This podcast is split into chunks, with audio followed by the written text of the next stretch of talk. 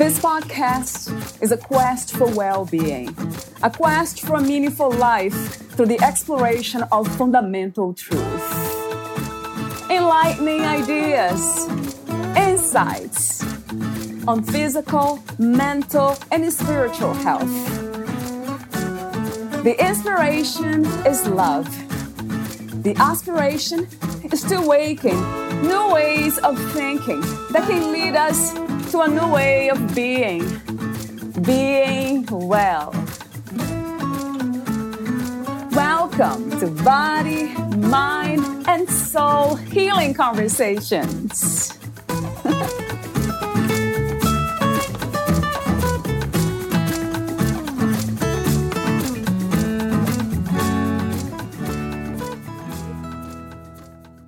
Too many potential cures for cancer disappear in a funding bottleneck. Music Beats Cancer is changing this by leveraging the power and passion of people and music to help raise funds and awareness for promising cancer innovations that would otherwise linger in the valley of death. Their mission is to increase the number of cancer fighting technologies in the product development pipeline so that more solutions make it to those in need. Valeria Teles interviews Dr. Mona Jhaveri, a founder, executive director, and chairman of the board at Music Beats Cancer and speaker. Dr. Mona Jhaveri launched the nonprofit to address the Valley of Death, the growing gap in funding that constrains the translation of cancer research discoveries into clinical applications.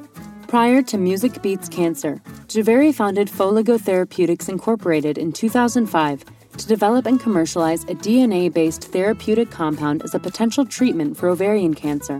While Foligo was able to initially attract funding from various state run venture programs and business plan competitions, the company ultimately succumbed to the Valley of Death. Jhaveri realized that breaking this funding bottleneck was a more critical priority than Foligo and rededicated herself to Music Beats Cancer and its mission.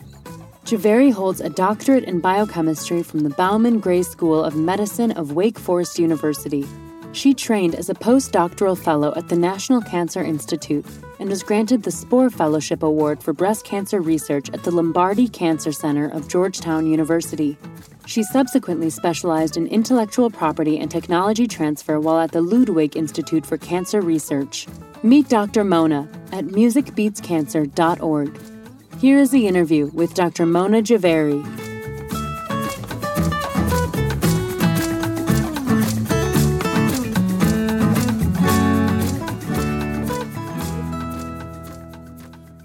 In your own words, who is Dr. Mona Jhaveri? Well, um, I'm a mother, wife, I'm a scientist. I'm certainly somebody who enjoys and believes in community um, and the strength of the community. And I'm certainly someone who wants to see a better world and believes that we can get there if we can all get on the same page. What do you think is the purpose of the human experience, Mona?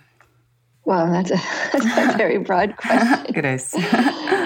Um, but I love that question because it's something I actually do think about a lot. And of course, you know, on the superficial side of, you know, we, we, the human experience is to find happiness and purpose. But as I'm a scientist, I also think about the human experience as being very much part of evolution mm. and us as be as beings. And I, I, you know, a lot of things happen to people, and we say, "Why me?" Well, we're just we're all part of a big human species that the universe has has a plan for. So mm. um, I, I, like to think of it like that way where we are just specks in, in a moment in time. When you speak about the plan of the universe that sounds spiritual in a way. Do you have any spiritual beliefs or spiritual practices? Yeah, so I'm uh, Jewish as my religion. Um, I mean, certainly certainly do um, observe the, the Jewish Sabbath holidays. I'm also converted Jew, um, Jewish person, but my mother was Hindu and my father's Muslim. So I grew up with those religions around me. Um, but spirit, spirituality, of course, doesn't necessitate a religion. Yeah, you know, right. it, it, but but when you ask me about you know um, the plan for the universe, um, I do think that there is energy in the universe, I mean, and and I do think it's very real, and I do think we're all subject to it um, as something bigger than us. Another thing you said that kind of uh, caught my attention it is this uh, the evolution of the human species. Do you see a destination for that evolution? What is your vision?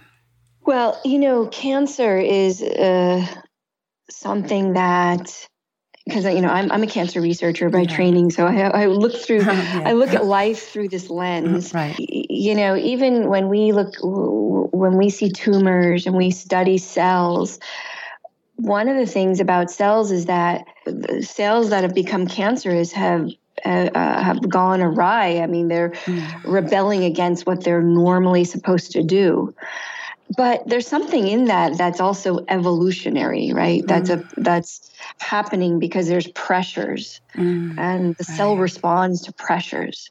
And as a, a cell responds to pressures, many cells responds respond to pressures and our organism responds to the pressure um, so it's I, I, I see cancer as very very much part of being a, a as, they say a multicellular being on the planet um, mm-hmm. we are we are constantly responding to our environment and what's around as as cells yeah. as people yeah.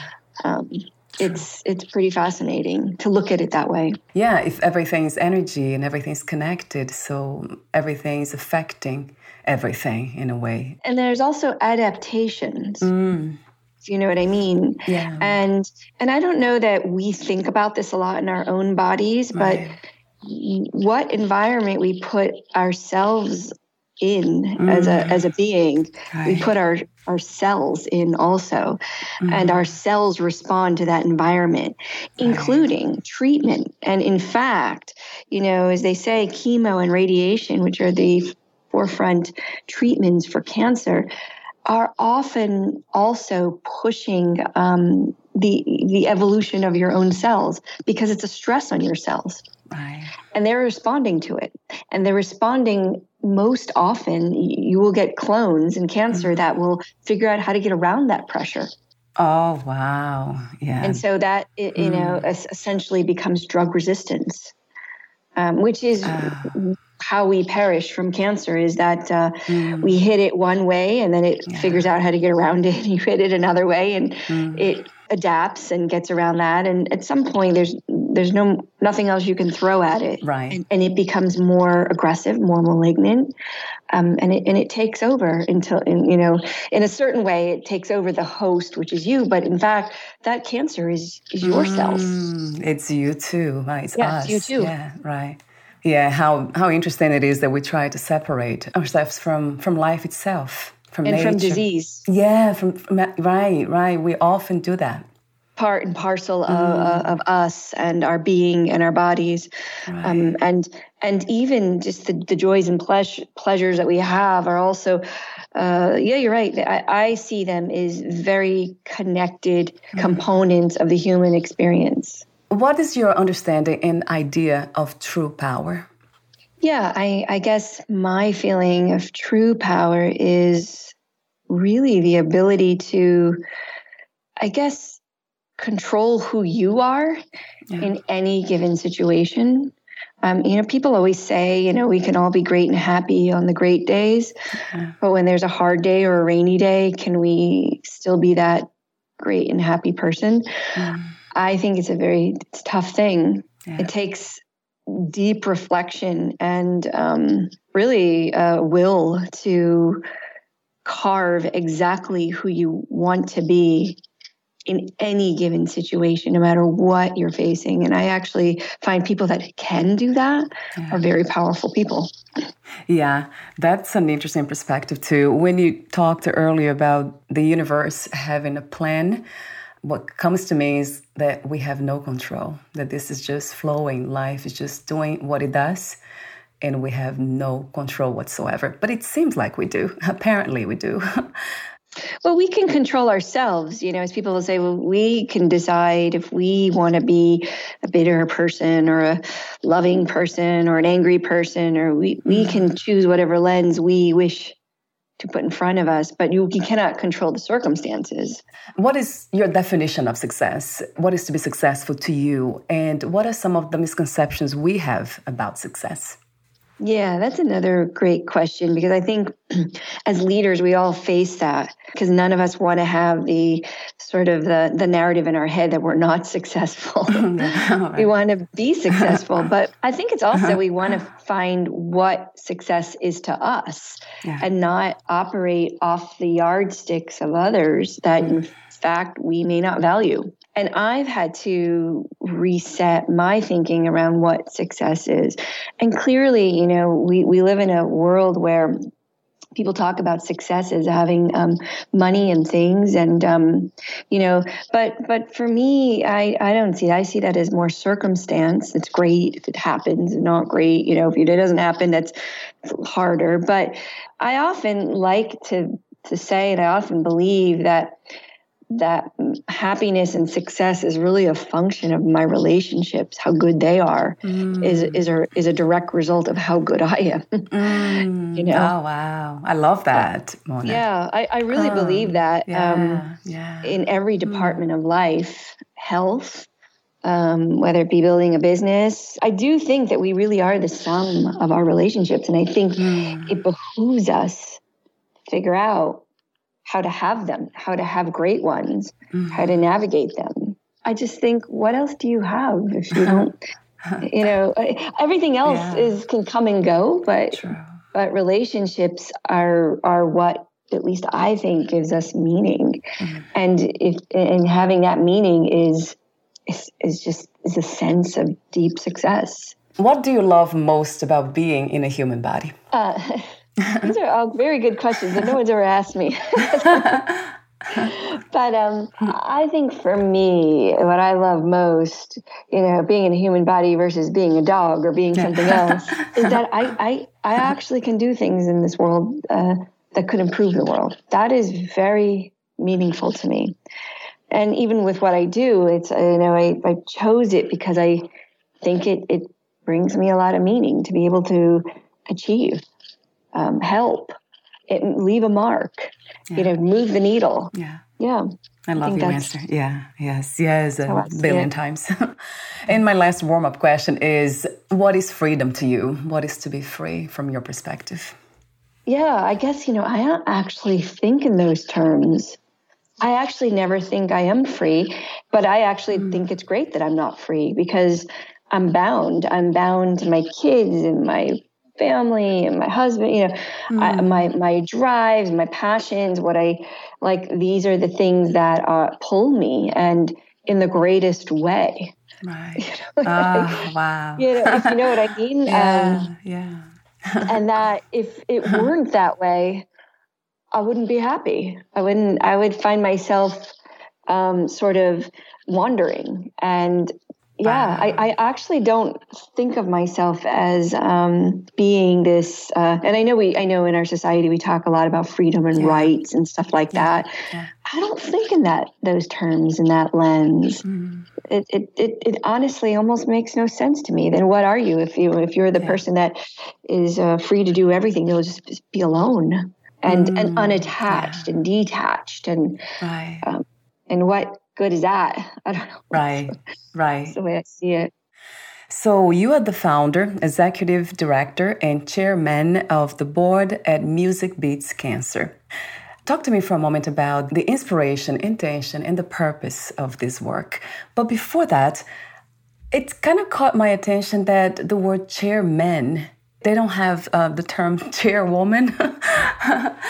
You're right. right. I guess not, right? I guess not. They should. Yeah, right. I was reading this, uh, the title, and huh. Yes. So, talk to me about the inspiration and intention of your work. Yeah. Um, so what's interesting is I'm I am like I'll back up again. I'm a cancer researcher by training, and and my background is that I did uh, I studied what's called molecular biology, And um, I, when I started, I got a doctorate in, in biochemistry, and like I said, I was focusing on molecular biology, which means I worked with a lot of DNA and RNA and did cloning and all these kinds of things that were really exciting at the time. But of course, it wasn't something the general public was aware of. Um, so I remember as a scientist, uh, as a student, learning all these things, and I remember how exciting it was to learn it on the one hand, but on the other hand, how lonely it is because you could never share it because the rest of the world just wasn't sort of caught up in what this was about. I felt like I had something special. And I also feel like, you know, doing science, you know, we, we talk about like going to the moon. I, I felt like that's what I had done. I'd gone to the moon. I'd learned, I'd been in another universe, basically.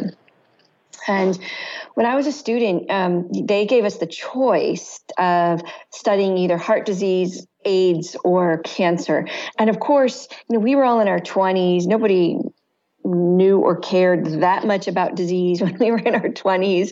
We just had to pick any lab. So I just picked the cancer labs. And it wasn't because I cared about the issue so much, is that we just had to pick something and work. And we we chose our study based on, you know, where our friends were or where the labs were. It wasn't because we had any deep pull. Um, but once I got into the cancer labs, I, I, realized just how exciting this work and this study was. And cancer and the study of cancer, which is called oncology, fascinated me. And once again, I remember coming home on Thanksgiving breaks thinking, I, I, I, can't even tell people about what I do. I, you know, I'm just some, something in a corner. But in time, you know, I, I eventually made it to uh, do what's called postdoctoral training at the National Cancer Institute. And after you get your doctorate, most of us do what's called postdoctoral training, and that's where we specialize. And so um, I was at the National Cancer Institute in Washington, D.C., in that greater area, and uh, doing a lot of work there. And it was there when we, me and folks in my lab, we had discovered something. And it was a, a new way to treat ovarian cancer. It was based on a DNA therapy, actually. And um, so, uh, what was interesting is that it was the first time that, you know, for me, I had actually invented something. And the fact of the matter is, scientists invent all the time. Um, and the public is unaware of this, and they think that we're looking for cures. We're not actually doing that at all. Um, we as scientists are, are learning, we're asking questions, we're being curious, we're extending knowledge. And in the interim, if something comes up, like, wow, this is killing cells, we should do something. Um, we should, you know, um, patent this so that it maybe we can commercialize it or somebody will commercialize it into a real medicine for people. So that's what we do in life and finally, you know, that so happened to me. And um, I was able to spin out a company and leave my work as an academic and move into the world of biotech. And biotech essentially is the practice of commercializing science. And when I did this and I traversed my world, I realized I had to wear a whole new hat. I had to fundraise, write a business plan, and tell people and talk to people about what this invention is, why, what its potential, why it could matter, why it can make a difference, and get people to you know write checks and invest. Um, and that was really tough. And I did, I did, I was, I managed to raise money and, and, and write grants and pitch and all of that stuff. But the reality of it was that this was early stage. This was a risky idea. It, and it would take a couple of million just to get it into a human. And there is really no place to get that kind of money. So, inevitably, I found that there were so many challenges in moving a great idea into a real solution for cancer. And one of the biggest challenges was funding. And then I also realized that this was not just my problem, this is a big problem with a lot of scientists turned biotech entrepreneurs. We invent all the time. We try to move our, our science forward, but inevitably most it, most of it fails. And what happens is it either fails or just sits on shelves and it never helps anybody. So this wasn't just a problem that was mine or the problem of the industry. It's a problem for the public too, because the public is stuck in the dark ages in terms of they believe we as scientists are looking for cures and we are not looking for cures. We are inventing, and they just don't move forward. And the public remains unaware. Yet the public is the one that funds us. The public is the one that puts their dollar through you know tax money into uh, believing and hoping that we will advance uh, medicine, and yet we do it really inefficiently. So, I decided to form Music Beats Cancer, and the idea of this is that it's a charity and that it supports entrepreneurs who are actively working on cancer solutions, but that lack the funding to move forward. And so uh, we set our organization up very much like a Kickstarter. Do, do you know what Kickstarter yes, is? Yes, yeah, crowd or a GoFundMe yes. type of thing. Yes, except, yeah. And you know how when Kickstarter was launched, they they launched it because people who had albums or people who were working on movies, you know, they couldn't raise the money. So they went to their crowd. And it was the crowd that ultimately supported uh, these these ideas. So we did the same thing, except we said our creators are going to be scientists turned entrepreneurs, and you know, and, and we set it up like a like a, a crowdfunding. And and the other and the other aspect of it was this was a way for entrepreneurs to raise money through the public, who could then donate to a idea that they found compelling. And you see, normally charities um, are are very much top down. They they were designed for the wealthy. They were designed to do galas to get the wealthy together, to rub shoulders with the privileged, you know, this type of thing. And and what would happen is monies would get raised, and it wouldn't be clear where those monies would go. And and I'm sure you've done some walks and runs for life or donated to stuff. But at the end of the day, where did your dollar go? You really couldn't track it. And usually what happens is it goes to some research lab and the research gets done, but the donor never really understands what value that brought, if at all. So I think our platform was designed to really engage people, to be part of innovation, and to have a voice in what they think should move forward.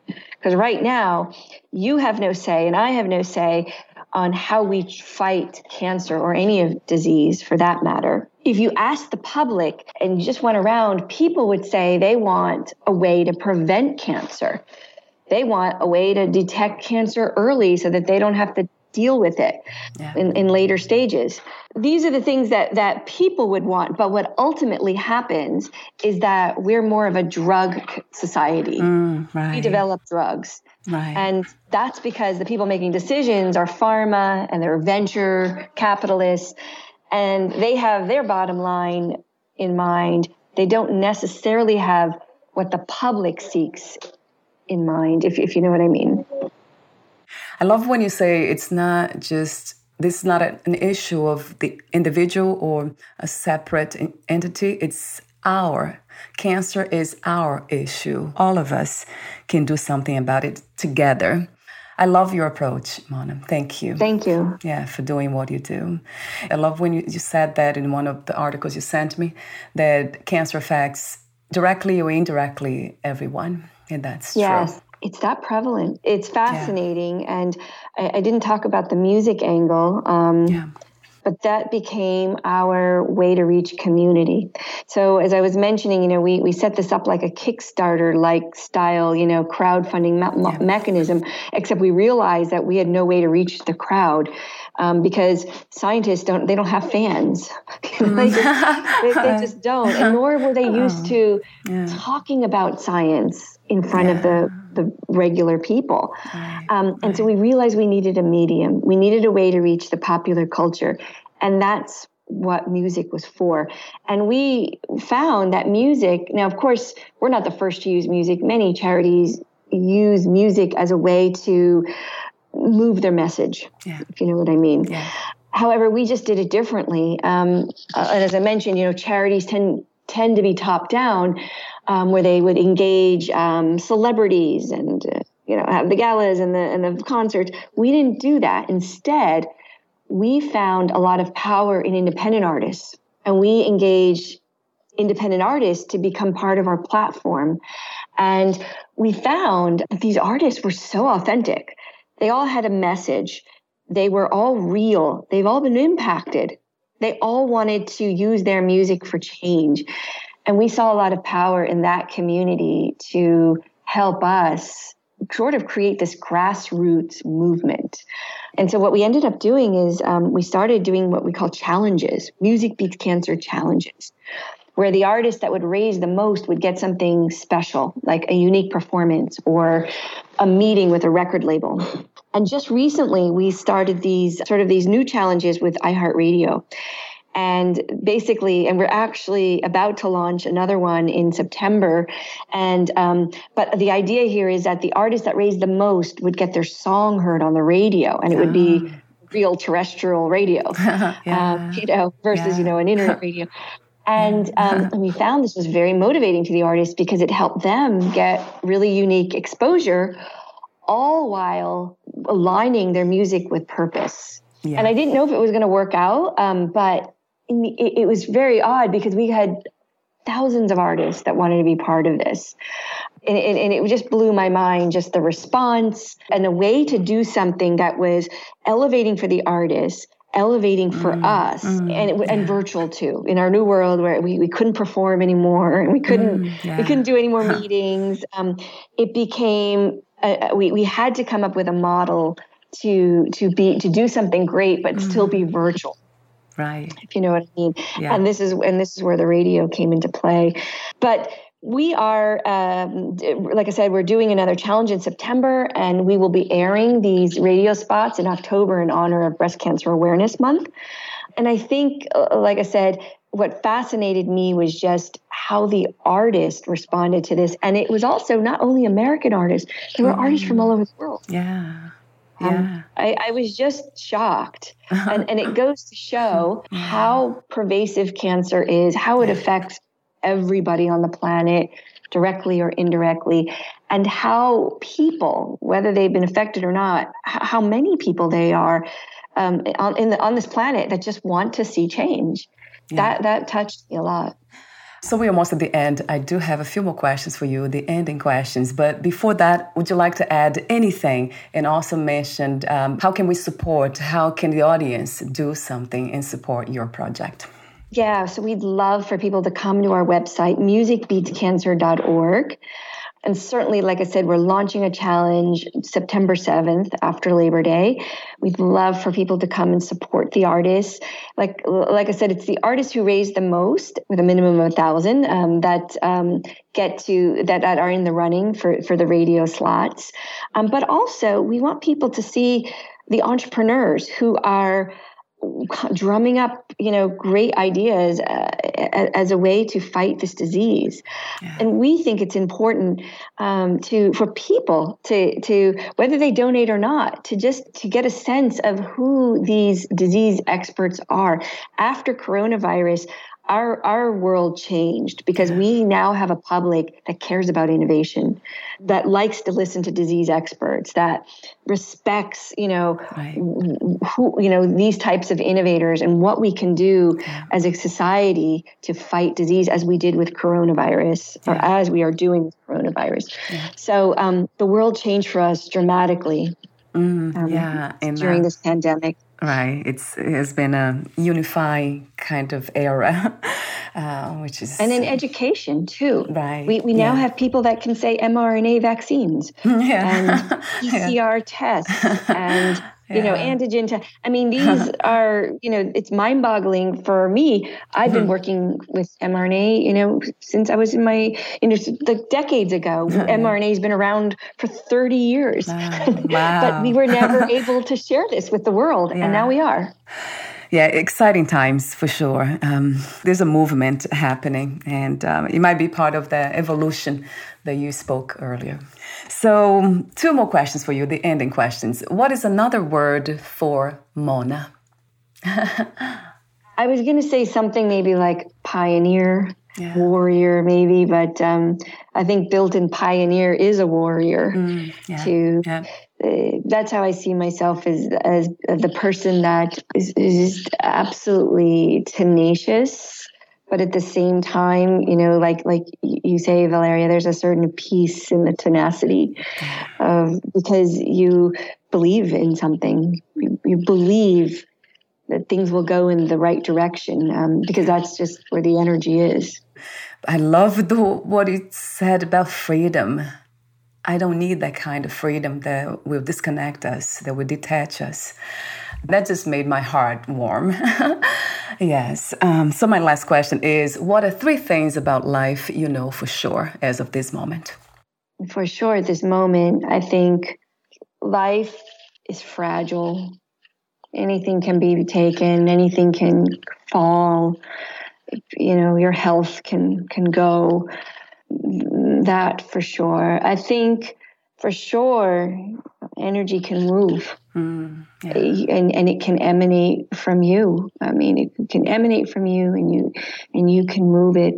You, you you mentioned you say you've said a lot. You know that we we we don't have controls. A lot we don't have control yeah, over. Yeah, yeah. Right but I would say that there are, which I think is completely true. But I would say that there are things that we we do and can control, and and I like I said, you can control how you see things. You can control the kind of energy you want to give out there in the planet. I I really do think that every person has a power. It's just tapping it. um, yes. I, I I see that that's for sure. Before we say goodbye, again, where can we find more information about you, your services, projects, and um, everything you offer? It's musicbeatscancer.org is our website. Uh, also, we're um, we are present across social media platforms Facebook, um, Instagram, Twitter, and LinkedIn. And, um, and we certainly love for people to come to our web- website, check out, you know, what entrepreneurs are working on in the fight against cancer. Check out the artists who are following us, and um, and of, of course, you know, if you feel compelled, you know, make a donation. That would that would make our day. Oh, wonderful. I'll have the link on your podcast profile. Thank you so much again, Mona, for your presence, Thank you, Valeria. your wisdom, and everything else that could be felt. We'll talk soon. Take care. Appreciate it. Yeah. Bye for now. Bye bye.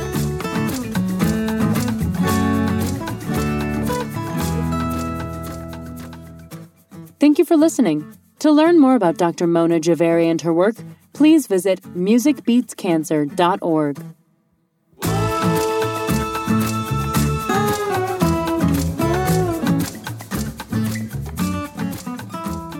To learn more about this podcast, please visit fitforjoy.org slash podcast. Thank you again for listening, and bye for now.